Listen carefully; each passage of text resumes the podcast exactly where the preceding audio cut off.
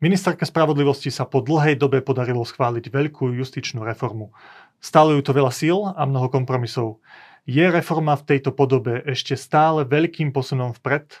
A aké dôsledky tejto reformy pocítime v našich bežných životoch? Odpovie samotná Mária Kolíková. Vítajte. Dobrý deň, ďakujem pekne za pozvanie a teším sa na diskusiu.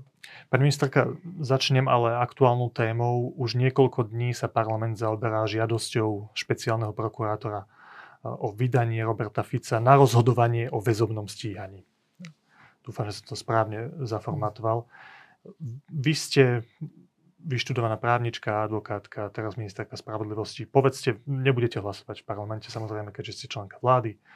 Mal by podľa vás parlament vydať Fica do rúk sudcu, ktorý bude rozhodovať o tom, či bude stíhaný väzobne alebo nie? Mhm. No, v prvom rade som rada, že ste tak jasne zarámcovali E, naozaj parlament dáva súhlas k tomu, aby rozhodoval sudca. To znamená, dáva priestor k tomu, e, aby sa sudca vyjadril, že či to je alebo nie na väzobné stíhanie. To znamená, či ten poslanec má alebo nemá byť vo väzbe.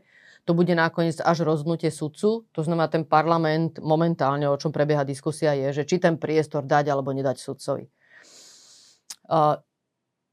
čas hrá vlastne v prospech obvineného poslanca Fica, pretože uh, tie dôvody, teda, ktoré mne sú známe, uh, pri ktorých, pre ktoré uh, je aj daný návrh, o ktorom vlastne rokuje aj samotný parlament, súvisí s tzv. kolúznymi dôvodmi. To znamená, že je tu obava, že poslanec Fico ako obvinený by ovplyvňoval svetkov, a teraz možno predpokladať samozrejme, že e, dotknutý vyšetrovateľ má nejaký plán e, konkrétnych výsluchov a že tam potenciálne môžu byť osoby, ktoré by mohli byť vedené k nejakým výsluchom.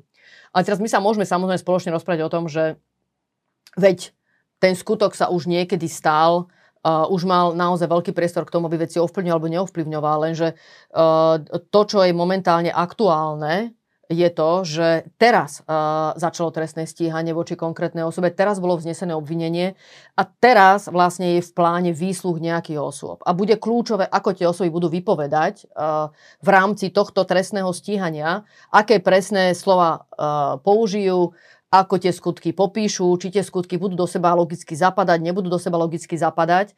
A to znamená v rámci toho um, nejaké ovplyvňovanie, ktoré by smerovalo k k tomu, ako vypovedať o tých kľúčových uh, okolnostiach, proste je presne to, čo je vlastne celé to trestné stíhanie. To znamená, že ak vychádzame z, uh, z toho, že tu môže existovať uh, s ohľadom na predchádzajúce správanie obvineného a konkrétne informácie, ktoré vyplývajú zo spisu, vyplýva obava, že by naozaj mohol takto pôsobiť na tých svetkov, tak proste má zmysel sa rozprávať o väzobnom stíhaní.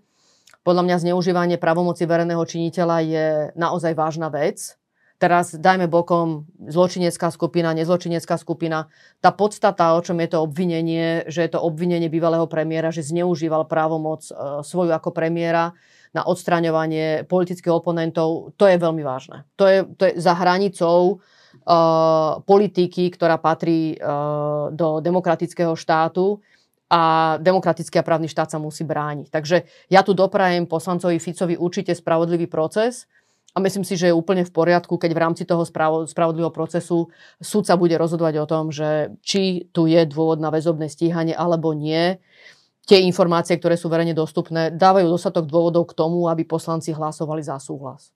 To si myslím. Že by ste aj vyhlasovali za ten súhlas, to je jasné z toho, čo ste povedali. Existuje tam ale niekoľko asi dosť vážnych protiargumentov. Jeden ste už spomenuli, to je tá dĺžka toho, ako sa diskutuje v parlamente, že či vôbec Fico sa postaví pred toho sudcu, ktorý rozhodne o jeho väzobnom stíhaní alebo neväzobnom stíhaní. No a tak to, to je tiež už vážny argument. Keď prejde toľkoto dní, tak keby ten Fico naozaj chcel, však čítal to uznesenie, vie, aké osoby proti nemu vypovedali, čo približne vypovedali, však nevidí celý spis samozrejme, ale vidí aj to asi jeho advokáti mm. si môžu naštudovať ten jeho spis. Tak nie je už len ten samotný fakt, že ubehlo niekoľko dní, odkedy sa o tom začal v parlamente diskutovať, dostatočný dôvod na to, aby väzobne stíhaný nebol, lebo tie dôvody pominuli, lebo keby chcel ovplyvniť tých ľudí, tak už ich ovplyvní?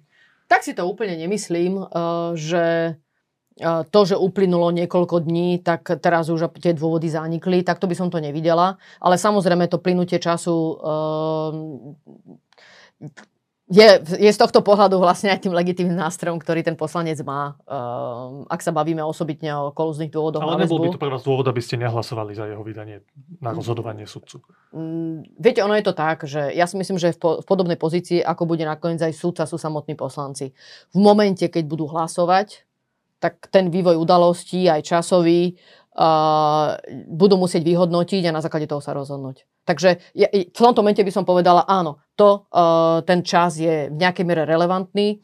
V nejakej miere relevantné aj to, uh, čo vyšetrovateľ robí alebo nerobí, lebo on samozrejme môže tiež zvážiť uh, logicky ohľadom na to, ako sa vyvíja parlament, ktoré výsluchy kedy naplánuje a kedy ich vlastne vykoná, v ktorom čase. Niektoré veci môžu byť jednoznačne zrejme, samozrejme už z obvinenia, niektoré nemusia. Takže to úplne do všetkého nevidíme. Časť vidíme z toho obvinenia, ktoré v nejakej miere uh, koluje, máme viacerý k dispozícii, ale celý spis má naozaj k dispozícii potom orgán v trestnom konaní a samozrejme súd, ktorý bude rozhodovať možno teda aj o väzobnom stíhaní, ak ten priestor parlament dá. Takže toto by som nechala samozrejme na poslancoch, um, aby to v tom momente, kedy sa im to dostane na stôl a budú o tom rozhodovať, aby to riadne vyhodnotili. Mám dôveru v poslancov, že toto vyhodnotia správne. A, a potom mám dôveru v justíciu. Mám dôveru, že bude rozhodovať nezávislý nestranný sudca, um, ktorý, keď, sa, keď bude mať tú možnosť, tak toto vyhodnotí so všetkým. Druhý protiargument je, že Robert Fico je volený stovkami tisíc ľudí, ktorí mu dali hlasy a Robert Fico zastupuje teda veľké množstvo, vykonáva svoj mandát, zastupuje tých voličov, ktorým dali hlas a väzobné stíhanie by vážne obmedzilo výkon tohto mandátu, ktorý dostal priamo od ľudí. Je to pre vás argument? Toto je pre mňa veľmi aby... slabý argument. Lebo keď sme sa na toto pozerali, tak sme sa na to pozerali spôsobom, že to, že má niekto neviem koľko krúžkov alebo hlasov, tak môže páchať trestnú činnosť. No tak to nie je. Ako určite takýto priestor tu nikto nemá. A tu sa bavíme o, o tejto poistke v parlamente preto, aby parlament zvážil, ak uh, sa bavíme teda o tom súhlase na väzobné stíhanie, či z ohľadom na všetky súvislosti celé to stíhanie nie je postavené na politickom revanše. A či to nie je len Jasne, o tom... Či to hej, je politická no, pomsta. Veď, áno, veď, áno, tak akože presne toto uh, vlastne preto... No, ale poistku... hovorí, že je, jednoznačne. No tak vždy to bude hovoriť poslanec, o ktorého sa týka. Ja si myslím, že to zase môžeme predpokladať, že to je vlastne ten jediný priestor, s ktorým môže on prijať. To je jediná argumentácia, ktorá prichádza do úvahy. On môže pracovať len s týmto. To je jediný dôvod, prečo by Takže ten... my keď sa o tom bavíme, tak jedinú vec, ktorú by sme mali zvažovať, že či v tomto prípade ide mm-hmm. o mhm. politickú pomstu, nemali by sme sa baviť o všetkých tých ďalších veciach, ale o tom, že Iba o tom. splňa to teda to kritérium, ktoré tam parlament nevydal, že či ide o politickú pomstu mm-hmm. alebo nie. Áno. A podľa vás tam nie sú žiadne znaky toho, že ide o politickú pomstu. No, podľa mňa, e, ak sa bavíme o skutku, že premiér mal zneužívať právomoc verejného činiteľa, aby odstránil politických oponentov a tých dôkazov alebo tých logických súvislostí je dostatok na stole, tak toto naozaj nie je politický revanš. Keď ste počuli o tom uznesení, o uznesení obvinenia a tých argumentoch, ktoré tam sú, podľa nás nie, nejakú časť toho máte naštudovanú, tak, alebo ste o nej počuli, je to pre vás dostatočne silné, keď sa na to ako tak právnička, právnička pozriete, že je to dostatočne, nepre, opýtam sa to inak, neprekvapilo vás, že Roberta Fica, Roberta Kaliňáka neobvinujú z nejakého korupčného trestného činu, ale z toho, že nelegálnym spôsobom získal informácie na Matoviča, na Kisku a použili ich potom? Tento priestor by som si nechala aj ako ministerka spravodlivosti, ktorá mám niektoré oprávnenia a myslím si, že v nejakej miere na mieste, aby som zdržanlivá bola. Ale áno, máte pravdu, že uh, sú tu uh, viaceré kauzy, ktoré uh, nás traumatizujú a súvisia práve s korupciou a súvisia s, s najvyššími politickými predstaviteľmi práve opozície. Takže áno, dalo by sa v tejto miere predpokladať, že uh, takéto korupčné kauzy sa do, dostanú až sem. Ale uh, ja, by som ne, ja by som neznižovala vážnosť uh, trestného činu zneužívania právomoci verejného činiteľa. To je naozaj červená čiara. Odstraňuje oponentov takýmto spôsobom. To je, to je červená čiara. Tak to podľa mňa je dobré, aby organičné v trestnom konaní v plnej vážnosti riadne vyšetrili. Posledná otázka k tejto téme je politická. Videli sme reakciu koaličných poslancov z hnutia Zmerodina. To je taká dlhodobá sága, ktorá sa vynie tým koaličným vládnutím, že keď príde na takéto otázky trestnoprávneho charakteru, však vy s tým máte skúsenosti ohľadom zmeny dĺžky väzby a tak ďalej, tam to súviselo priamo či nepriamo s Vladimírom Pčolinským nominantom z Merodina, ktorý bol v danom čase vo väzbe. Teraz Polícia obvinila ďalšieho poslanca za Zmerodina Martina Borgulu. A Zmerodina avizuje, že aj pri tomto hlasovaní budú mať zelenú kartu poslanci a Milan Krajniak, minister za Zmerodina, otvorene povedal, že keby hlasoval, tak by nehlasoval za vydanie Roberta Fica. Keď sa tak pozeráte na, na to spektrum koaličné, nemá ten protikorupčný étos, ktorý vlastne vyhral voľby hnutiu Olano určite, čiastočne asi aj ostatným stranám, veľmi vážne trhliny vo forme niektorých koaličných poslancov. Ja by som to teraz takto nezuž, nezužovala, a, že ak jednoznačne celý klub Sme rodina zahlasuje alebo nezahlasuje a, za bezobné stíhanie, tak to znamená porušenie všetkého, čo súvisí a, s dôvodmi, prečo táto koalícia je spolu. A nechcem to spájať. A nechcem to spájať práve preto, lebo naozaj parlament má rozhodovať o tom, či je to o politickej pomste, nie je to o politickej pomste. Ja by som tu uh, v kľude nechala ten priestor sme rodina. Naozaj. A nech sa s tým politicky oni vysporiadajú najlepšie, ako vedia. Uh, jednoznačne je tu vážne obvinenie, uh, zneužívanie právomoci verejného činiteľa u bývalého premiéra, to je uh, istým spôsobom vlastne nepredstaviteľné, lebo má obrovskú moc. Uh, tie, uh, tie súvislosti, o ktorých vieme, dávajú logiku. Uh, nedá sa to vôbec uh, zľahčovať, že uh, to si môže proste premiér uh, dovoliť, pretože má, pre, má právo, aby mal všetky informácie, ktoré potrebuje k výkonu moci. On zjavne uh, žiadal na základe toho obvinenia o informácie, na ktoré nemal oprávnenie. A, a so zlým úmyslom, tak ako vyplýva z toho obvinenia, aby to zneužíval voči politickým oponentom. A to je tá čiara, za ktorú proste nemôžete ísť. Ako proste nemôžete. Ak sa takto chce správať politik, tak ho treba proste, uh, mal by mať vlastne politickú smrť, lebo to znamená, že to je vážny potenciál uh, zneužitia moci um, ktorý nemá hranic. A to proste by ľudia nemali chcieť. Uzavriem nemala by to chcieť spoločnosť, nemala by to chcieť demokracia. Takže uh, s týmto sa bude musieť potom Smerodina vysporiadať. Ale na druhej strane Uh, nechcem to zúžovať, že či patria alebo nepatria do koalície, lebo... To som sa nepýtal. No, Lenže či tá koalícia nestráca, nestráca ten protikorupčný etos takýmito je... epizódami tohto typu. No ale dobre, ehm. uzavriem tú diskusiu otázkou, že či budete vy osobne sklamaná, ak parlament Roberta Fica nevydá na rozhodovanie sudcovi špecializovaného súdu? To trestné stíhanie môže aj tak pokračovať ďalej. Ako to nie je prekážkou. To prekážkou... Áno, Len to či pre... nebudete sklamaná, keď parlament nerozhodne takto? Uh, ja doprajem poslancovi Ficovi spravodlivý proces. A s týmto sa musia vysporiadať poslanci. Neodpoviete priamo. Dobre, rešpektujem to, poďme ďalej.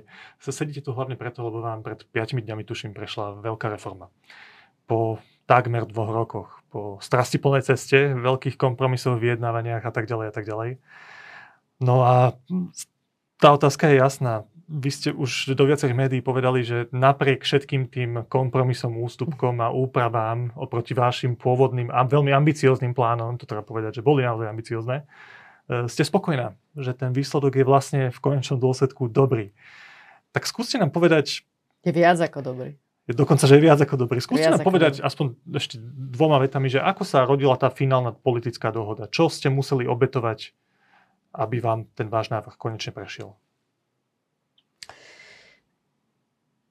Ten návrh, ono je to teraz... Um, on sa to môže javiť, ak, ne, ak sa nebavíme, a musíme ísť trošku do detajlov, bohužiaľ aj týmto musím trošku otravať verejnosť, aby sme, uh, alebo aby som mala možnosť vysvetliť vlastne podstatu celej reformy a jej rozsiahlosť. Mestské súdy, to znamená reorganizáciu súdov v Bratislave a v Košiciach, sa nám nepodarilo vyriešiť desiatky rokov. Táto reforma nie len, že rieši mestské súdy v Bratislave a v Košiciach. To znamená áno aj tú časť, ktorá bola odmietnutá vlastne najprv poslancami. Ale ide ešte ďalej. Riešia aj ostatné súdy a zväčšuje ich obvody aj v, v regiónoch a z 54 obvodov to znižuje vlastne momentálne na 33, ak tam rádame, rátame aj obvod Bratislavy a Košic. Takže to je, to je, to je obrovský a krok. To je obrovský krok. správne súdy. Pre, ja som, áno, ja som pôvodne navrhovala z 54 na 30, tak teraz je to 54-33. Dobre, Počkajte, tak akože... ale, dobre, toto, tam naozaj Hej. musíme ísť do tých detailov, No, lebo a- ten diabol je v detailoch. V niečom Toto- je toto- niečom, počkajte, v niečom je v niečom nie je, pretože uh, môžeme sa baviť o tých detailoch, ale, ale Tak tá tým kľúčová vec, znížením tých pod, počtov tých obvodov.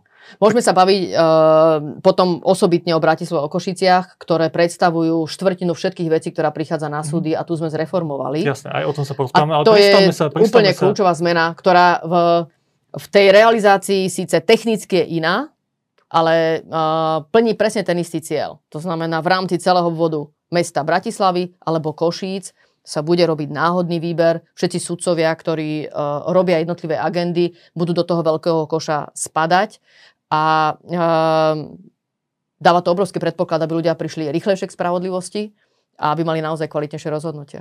Dobre, tak zostaneme pri tých mestských súdoch. Nech to je vaša páči. srdcovka. Viem, že už s pani Žitňanskou onoho času na ministerstve ste to veľmi vážne riešili a nepodarilo sa to Mm. presadiť. A tam sa zdá, že naozaj to nakoniec sedí. Napriek tomu, že boli úvahy o tom, že bude jedna pekná nová budova Mestského súdu Ale to v ešte stále Bratislave. môže byť, veď práve. To stále môže byť, samozrejme. Lebo to s tým to už nebude treba nesúvisí. nejaký veľký zákon, ktorým sa to zmení. Nie, to proste- vôbec nesúvisí s zákonom. Áno. A Nakoniec naozaj sa vám podarilo dosiahnuť ten váš cieľ. Vznikne Mestský súd v Bratislave a pointa je v tom, že v tých jednotlivých budovách už existujúcich okresných Mhm. súdov budú sudcovia s rovnakou špecializáciou. A to by sa udialo aj tak, aj keby bol jeden mestský súd. Viete, že ten prvý krok bol presne ten istý. Tomu úplne rozumiem. To je vlastne... e, Takže teraz sme to presne, dokonca sme vlastne tým pádom museli ísť ešte ďalej a sme presne povedali v zákone uh, fakticky v ktorej budove bude čo, uh, čo by sa aj tak udialo, aj keby, to bol, aj keby to bola jedna entita, jeden mestský súd, tak to sa to rozdelilo na štyri, ale obsahuje to to isté. To znamená, to, čo by riešili štyria podpredsedovia, teraz budú riešiť štyria predsedovia. A, a to, či nakoniec ten súd skončí alebo neskončí v jednej budove, to je stále na stole. To súvisí s tým, ako... Um, Zopár, že čo je najlepšia cesta k tomu výsledku, či je, či je dobrá cesta rekonštruovať tie budovy, kde tie súdy dnes sú, alebo či je lepšia cesta e, postaviť jednu budovu. A to mám na stole a budem sa s tým musieť vysporiadať na najbližších dňoch. Sú tam také tri otázky k týmto mestským Nech sa súdom. páči. Tak prvá bola, aj tak zákulisne vás obviňovali niektorí koaliční kolegovia, že tam hráte trošku také hry s realitným biznisom, že sa postaví No budova toto je veľmi taká drahá. vtipná... To evidentne tento argument padá, keď, veľmi keďže ste súhlasili, keďže ste súhlasili s tým, že tá budova nemusí tam byť za Mm. každú cenu v jednej budove ten súd. E, Takže to dáme bokom. Druhá otázka bola, že ako veľmi pomôže naozaj fungovaniu tých súdov to, že budú tí špecializovaní sudcovia v tej jednej budove.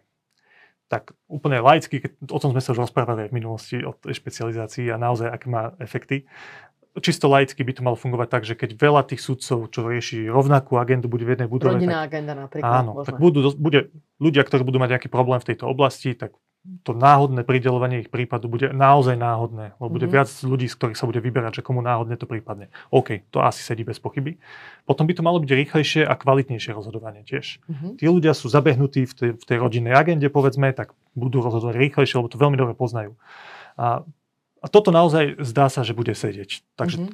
toto, s týmto sa dá súhlasiť. Otázka je, že či títo sudcovia Mhm. ktorí riešili túto agendu, neboli v, v rámci Bratislavy už dostatočne špecializovaní predtým. Že či to naozaj, či ich dáme všetky do jednej budovy, že či to nepomôže iba tomu náhodnému výberu, že to rozšíri tie možnosti. Bratislava vo vo veľkej miere to pomôže náhodnému výberu a potom to pomôže aj uh, spravodlivému rozdeleniu veci medzi nimi.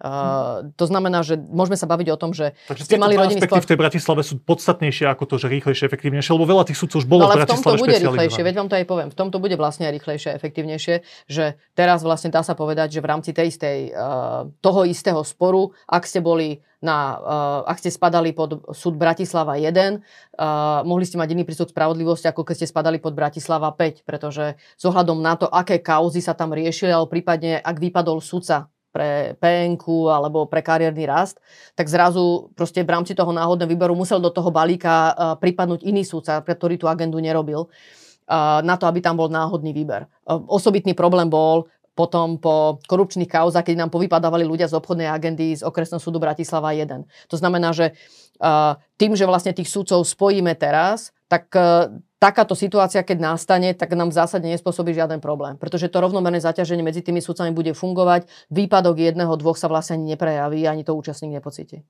Takže to je obrov, to, v tomto je to veľká vec. Rovnako pre Bratislavu to, že budú pod jednou strechou sudcové z jednej agendy znamená, že často tie spisy z, z jedného súdu, z jedného konca Bratislavy, súviseli s iným spisom z iného konca Bratislavy. Tu bude stačiť, že pôjde kolega z jednej kancelárie do druhej, pripojí spis. To zjednoduší. A úplne sa to zjednoduší. Úplne veľmi rýchlo, áno.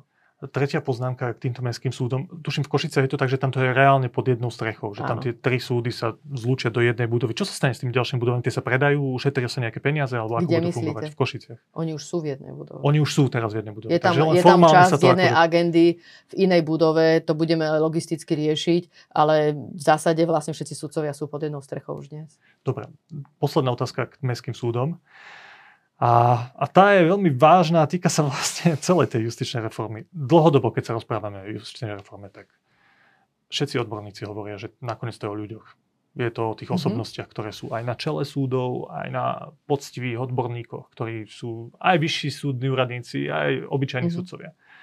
No a tá veľká protivlna proti vám v rámci mestských súdov bola, že však Kolíková chce vymeniť vedenie tých súdov. Mm-hmm. Ona tam chce dosadiť svojich ľudí, je nespokojná. A niekedy tu hovoria, že oprávne nie je nespokojná s niektorými tými predsedami, ktoré tam sú na tých súdoch. Tak tam naozaj treba niektorých tých ľudí, tie klany, ktoré sú tu roky zabehané a riešia si poznámosti svoje veci, to treba rozbiť. Mm. A v niečom ste aj naznačovali, že to, že vznikne odvolací súd v Trnave napríklad, čo mhm. nakoniec nevyšlo, tak to má pomôcť aj tejto veci, popretrhať tie korupčné väzby. To nevyšlo. Výmena tých predsedov súdov nevyšla. Tam automaticky zostanú tí predsedovia súdov na, tých, na, tých, na tom mestskom súde. Aj keď sa to možno zmení, lebo však tam bude iná agenda ako konkrétny predseda súdu, ktorý riešil trest a teraz bude šéfom e, mestského súdu, ktorý má na starosti obchodnú agendu, tak možno sa vymenia. Hej. Naozaj, no, moja otázka je, že to, čo vám vyčítali tí mnohí ľudia, že však ona tam chce vymeniť ľudí a to je problém a to nesmie spraviť. Ak by to bolo tak, že ste, možno to nepoviete otvorene. Niekde vzadu v hlave mali, však ja to naozaj chcem spraviť, chcem tam najlepšie ľudí, ako tam boli, na to vedenie súdov, ktoré vedia ovplyvniť fungovanie celých súdov potom, tak toto vám nevyšlo. Nemáte niekde v sebe, že to je škoda, že mne sa nepodarilo personálne zamiešať kartami v justícii? Pravdou je, že predseda je kľúčová osoba na, na súde. Na druhej strane faktom je, že ako náhle máte viacerých sudcov v rámci danej agendy, tak jednoducho ten náhodný výber tam je tam zase toľko nemôžete zamiešať. Uh, je iné miešanie kariet, keď vám pri, pripadajú dvaja, uh, maximálne traja súdcovia v rámci agendy aj úplne na situácia, keď ich tam máte 15. Uh, takže to, to miešanie tých kariet sa teraz, by som povedala, že viem veľmi uh, uh, stiaží, ak má niekto nekalé úmysly. A um, ja som vždy hovorila, že reforma nie je postavená na tom, že ja potrebujem vymeniť predsedov súdov. E, je pravdou, že v prípade mestských súdov ten prvý variant e, rátal s tým, že by sa malo spustiť nové výberové konanie, pretože kto bude vlastne šéfom toho nového mestského súdu. E, toto bolo veľkou, predmetom veľkej kritiky, že chcem si len obsadiť predsedov súdov a takýmto spôsobom ovplyvňovať dianie na súde, čo je zase čo je veľmi klamlivé, pretože Uh, predseda súdu je manažer. Urobiť takúto veľkú reformu, čo sa týka Mestského súdu, či v Bratislave, či v Košiciach, uh, s manažermi, ktorí nemusia uh, plne podporovať danú reformu, bude ťažké. To je pravda. Ale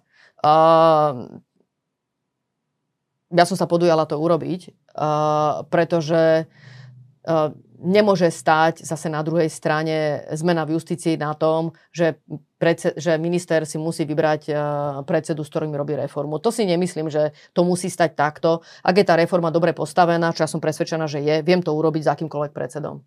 A áno, to som si zodpovedala. Toto som si zodpovedala. Uh, súčasne platí, tak ako vám vravím, predseda súdu neovplyvňuje konania. Ak to robí, tak to robí v rozpore so zákonom. Predseda súdu ale a... ovplyvňuje atmosféru na Prosím? danom súde. To viete, že predseda vie výrazne ovplyvniť tú atmosféru. Áno, len vám vravím, že ako tam... náhle vám do toho koša spadne viacero súdcov a vlastne budú to súdcovia, ktorí sú v rámci tej agendy z celej Bratislavy, tak ten priestor zase na kalanie tej atmosféry bude veľmi zúžený. Ja rozumiem, že ste aj politička, potrebovali ste niečo presadiť, viažu sa na to aj peniaze z plánu obnovy a aj ste úprimne chceli nejakým spôsobom rozhýbať tú justíciu, aby sa niečo zmenilo k lepšiemu. Ale opýtam sa vás, mimo tohto, tejto schválenej reformy, za ktorou si stojíte a hovoríte, že je veľmi dobrá, nie je ešte ďalším krokom, extrémne potrebným na naozaj hĺbkovú reformu justície práve nejaká personálna obmena? To bude, to Toho stavu ako, hm. ako takého. tak personálneho justičného stavu ako takého. To, čo môžete urobiť, ak nie ste spokojní osobitne s justíciou, je, že môžete klásť podmienky na vstupe. To znamená pre tých, ktorí no. sa majú stať sudcami. Môžete klásť podmienky na kariérnom uh, raste. A potom samozrejme, že uh, môžete klásť podmienky na to, kto je manažerom súdu, ale vstupovať už do výmeny predsedu súdu za to, že sa vám niečo nepáči, no tak to by ste mali naozaj len keď sú prísne stanovené zákonné dôvody. To znamená, že ak uh, predsedovia súdov uh, nebudú uh, v súlade so zákonom manažovať ten súd tak, aby si plnil všetky úlohy, ktoré má pri prístupe k spravodlivosti pre každého, aj pre náplňanie reformy, no tak potom ja mám samozrejme oprávnenie ako minister spravodlivosti, aby som urobila poriadok, ale podľa mňa je to v poriadku, že je to v nejakých rámcoch. Takže áno, máte pravdu, že keby som spustila výberové konanie na predsedu Mestského súdu v Bratislave a v Košiciach. V niečom by som mala väčší priestor na to, aby som hľadala manažéra, ktorý má záujem s ministerkou spravodlivosti urobiť takúto veľkú reformu v Bratislave v Košiciach. Ale ja vám súčasne vravím, že ja to viem urobiť s hocikým. S každým manažerom, ktorý na tom súde je. A uh, pretože to nebolo o osobnej uh, uh, výmene predsedov, ktorí by proste museli mi ísť v úvodzovkách po ruke. Ja to nepotrebujem. A nikdy som to nechcela tie odvolacie súdy, tam, tam bola tá jasná idea, minimálne v prípade Bratislavy, odvolací súd Trnave, tam bolo aj to pretrhanie tých korupčných, možných korupčných väzieb. Aj si to tak tuším napísali v zdôvodnení toho, tých vašich návrhov. Toto vás nemrzí? Ja som povedala, že uh, bolo by to prirodzene opatrenie, ktoré by zabraňovalo vytváraniu korupčných väzieb tým, že uh, by som vytvorila to sídlo uh, inde ako v Bratislave, tak áno, mala som za to, že osobitne s ohľadom aj na tie korupčné kauzy, ktoré sa ukázali, že by to bolo dobre, že bolo dobre nesústrediť na, uh, na jednom mieste toľko justície. Uh, áno, toto sa nepodarilo. Ale k tomu potrebujete samozrejme aj podporu koalície, aby sme sa na tom zhodli, na tom sa nevedeli zhodnúť. No tak proste áno, to nevyšlo. Uh, na druhej strane zase je pravdou, že v rámci krajských súdov prebehla obrovská reforma, pretože to, čo bolo vždy problém, je, sú boli osobitne tri agendy. A to je agenda tzv. správneho súdnictva, agenda rodinných sporov a agenda obchodných sporov, kde bolo problematické na všetkých 8 súdoch mať naozaj špecializovaných sudcov. To znamená, že ak sa bavíme o záväzku, ktorý vyplýva z programov vyhlásenia vlády, zabezpečiť špecializáciu vo všetkých agendách, uh, ktorá je naozaj kľúčovým nástrojom preto, aby ste mali čo najskôr spravodlivosť a kvalitnú, tak to sme presne zrealizovali. To sa presne stalo, pretože presne tieto agendy sme vyriešili. Máme tri nové správne súdy, čo ani nebolo v programu vyhlásení vlády. To bola, dá sa povedať, nadpráca ešte. nadvezuje na ten najvyšší správny súd. Áno, je to veľmi pekná vec a je to obrovská zmena pre spory občana so štátom. A k tomu vlastne uh, sa pridala aj špecializácia pre rodinnú agendu, čo je obrovský krok. Dnes vlastne nájdete ani jedného odvolacieho súdcu, ktorý by robil len rodinnú agendu. To je obrovský krok pre rodinoprávnu agendu. A pre obchodnú agendu rovnako nebolo dosť tých sporov na tých 8 súdoch, aby ste mali špecializované senáty. Takže to, to čo bolo kľúčové, sme urobili aj, na, aj pre odvolacie súdy a to sa tu neriešilo roky. Akože to nebolo, že uh, jedno funkčné obdobie, dva, dve funkčné obdobia, ale tu sa deformovala justícia v 90. rokoch a doteraz sa neudialo nič. Predposlednú otázku k tejto téme. Uh, to ste hovorili, to zmena tých, toho počtu tých súdnych obvodov. To je veľká vec. Bolo jasné, že existujú súdy, ktoré by vlastne nemali, e, nebolo efektívne, aby existovali. Naozaj bolo treba znížiť ten počet súdnych obvodov aj kvôli tej špecializácii, aj kvôli zefektívneniu práce, zrýchleniu konania a tak ďalej. No, ak sa nemýlim, tak to je tak, že naozaj sa počet tých súdnych obvodov znížil. 33 hovoríte, že teraz má byť. No ale stále zostávajú v mnohých tých miestach, kde predtým bol obvod, zostávajú pracoviska tých súdov. To znamená, mm-hmm. že ten súd, tá inštitúcia, ktorá tam je v tejto chvíli, bude mať len inú nálepku, plus vzniknú tie špecializácie. Tí sudcovia budú musieť spolupracovať z tých mm-hmm. rôznych pracovisk to, tento, myslím, že v našej poslednej diskusii ste povedali, že jediný problém, ktorý je s, s touto vecou, že zostanú pracoviská v mhm. tých bývalých sídlach tých obvodov, je v tom, že nám to neušetrí peniaze. Že pôvodne ste počítali s tým, že keď sa úplne zruší ten súd a tí ľudia sa presunú do toho mesta konkrétneho, ktoré sa stane sídlom toho obvodu, tak sa ušetria peniaze, predajú sa budovy a tak ďalej. Toto je ten jediný problém. Uh, neviem, či som to povedala presne takto, ale samozrejme to, že by sa rušili pracoviska, tak uh, malo to ušetriť aj prostriedky pre uh, rezort justície, ktoré by bolo určite dobré efektívnejšie minúť, osobitne na odmeňovanie zamestnancov. Uh, takže toto som videla ako potenciálny zdroj, ako zefektívniť justíciu a zafinancovať ju tam, kde krváca. To sa bohužiaľ nepodarilo. Na druhej strane, áno, to, toto by som povedala, že je ten kľúčový moment, ktoré súvisí s tým, že tie pracoviska ostávajú. Súčasne treba povedať, že um, aj keby priamo v zákone sa rátalo zrušením pracovisk, neudialo by sa to zo dňa na deň. To by sa udialo, dá sa povedať aj v rokoch, pretože... Čiže to v jednom tom návrhu už tak bolo, že pracoviska sa počase zrušia. Áno, áno, to znamená, že predpokladalo sa, že na tom sídelnom súde sa najprv musí vytvoriť, musia vytvoriť podmienky mhm. materiálne, napríklad rekonštrukcia súdu, aby poňala vlastne všetkých súdcov a zamestnancov a až následne bude môcť vlastne dôjsť k tomu rušeniu pracoviska. Takže určite tá reforma v tomto bola postupná. Uh, uh, preto fakticky to, že teraz v tom zákone neriešime rušenie pracovísk, neznamená, že by v niečom ten prvý krok tej reformy, ako som ju aj plánoval na začiatku, vlastne nebol splnený. Uvidíme, čo nám prinesie doba. Uh, možno sa nakoniec vrátime naozaj k tomu, že je efektívne mať uh, len uh, v rámci jedného pracoviska, v rámci toho celého obvodu naozaj súd a bude na tom nakoniec dostatočná spoločenská zhoda aj v rámci koalície. To je zaujímavé, aby sme to riešili. vlastne trošku dopredu počítate, že tie veci, ktoré nevyšli, sa možno budú dať niekedy v budúcnosti dotiahnuť. Tak to, to ste povedali celkom jasne aj ohľadom tej jednej budovy v Bratislave a tak ďalej. Veľmi vážna vec úplne na záver. Preto som taká spokojná, pretože ja som ničomu nevytvorila prekážku, aby sa to nakoniec neposunulo tým smerom, ktorý ja si myslím, že je správny. To, na čom sme sa dohodli, plne rešpektuje tie ciele, ktoré boli nastavené na začiatku. Plne. Pani ministerka, čo vás teraz čaká, aby sa tieto veci, ktoré sa prijali, vážne zmeny, mm-hmm. ako ste to aj teraz opísali, implementovali do praktického života aby to naozaj fungovalo podľa toho, čo sa napísalo na papiere. Vieme veľmi dobre, mm-hmm. že to je ešte niekedy ťažšie, ako dotiahnuť všetky tie politické dohody a odborné pripomienky k tým veciam, ktoré sa napíšu. Čo teraz musíte spraviť, aby sa toto, čo sa teraz schválilo v tých najbližších mesiacoch, rokoch, mm. veľa z toho už má platiť od 1. januára, ak sa nemýlim. Tak e, dá sa povedať, že 1. január 2023 je úplne kľúčový pre celú reformu. Úplne tak, pre všetko. Áno, úplne pre všetko. Čo teraz vy musíte spraviť, aby sa to uviedlo do života? No, tu by sme museli mať niekoľko relácií, aby som to povedala. Povedz, aké to... sú najväčšie výzvy.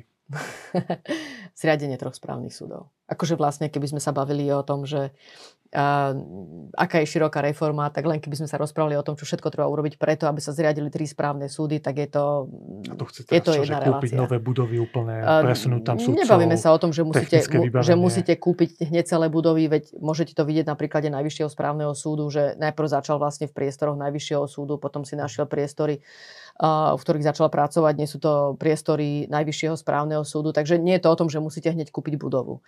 Len, ale musíte samozrejme vytvoriť materiál. Mhm. Musíte nájsť priestor, vhodný priestor pre justíciu a, a urobiť všetko preto, čo treba pre zriadenie súdu. To znamená od materiálneho vybavenia pre súdcov, zamestnancov, elektronické systémy, rozvrh práce, Um, je to veľmi veľa práce a to ešte nehovorím samozrejme o tom, že na tie súdy majú prísť spisy z, z 8 krajských súdov, že tu prebehnú, prebehnú samozrejme výberové konania uh, na sudcov nových, uh, budú sa prekladať sudcovia, ktorí tam chcú ísť z dnešných krajských súdov alebo okresných súdov, to bude úloha pre súdnu radu.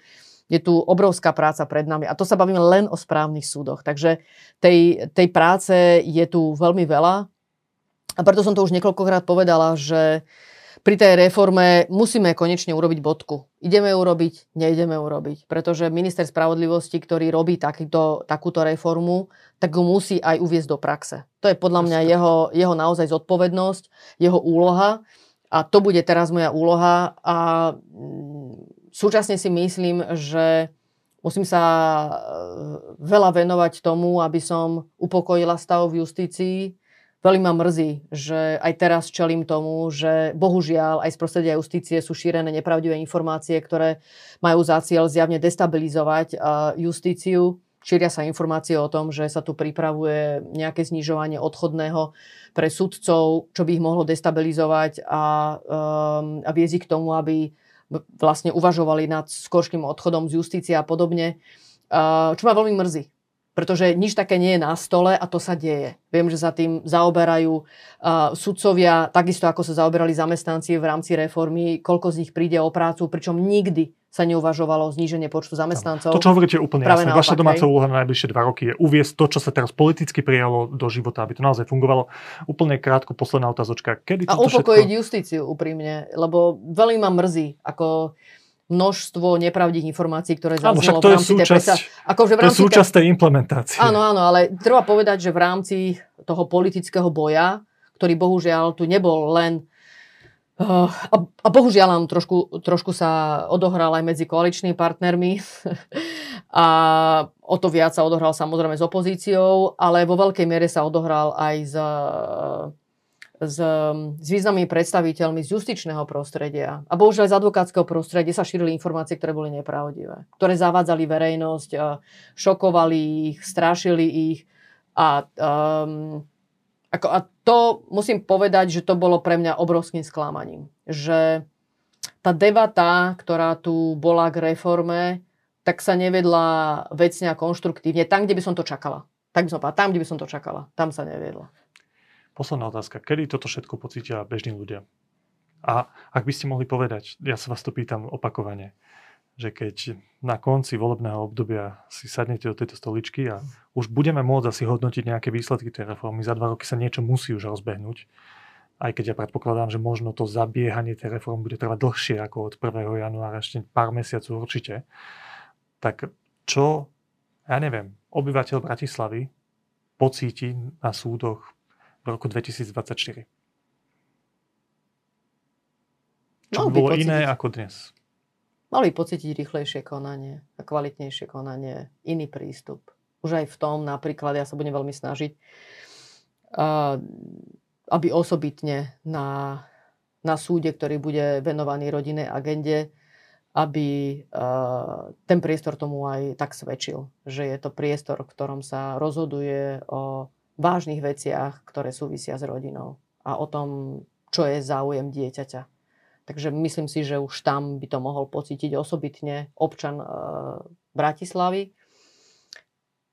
A mal by to pocítiť v rýchlosti, aj v tom, že na odvolacom súde budú len rodiny sudcovia. To je obrovský krok. A osobitne v rodinnej agende um, treba urobiť veľa ďalších krokov. Momentálne máme aj v legislatívnom procese uh, pravidlá, ktoré mali urýchliť vôbec ten proces rozhodovania, pomôcť mu práve v týchto veciach. Takže osobitne v tej rodinnej agende ja si myslím, že by mal veľmi skoro každý, ktorý uh, bohužiaľ aj v týchto veciach musí ísť na súd, by mal pocítiť tú kvalitu tej reformy. Tieto veci sa dajú odmerať, tá dĺžka toho konania, tak spriemerovať a tak ďalej, takže uvidíme, budeme, budeme vás vedieť s tým konfrontovať. V tejto chvíli vám ale držím palce do, do ďalšej práce, ktorej nie je málo a ďakujem veľmi pekne, že ste prišli. Ja vám ďakujem za pozvanie. Pekný deň.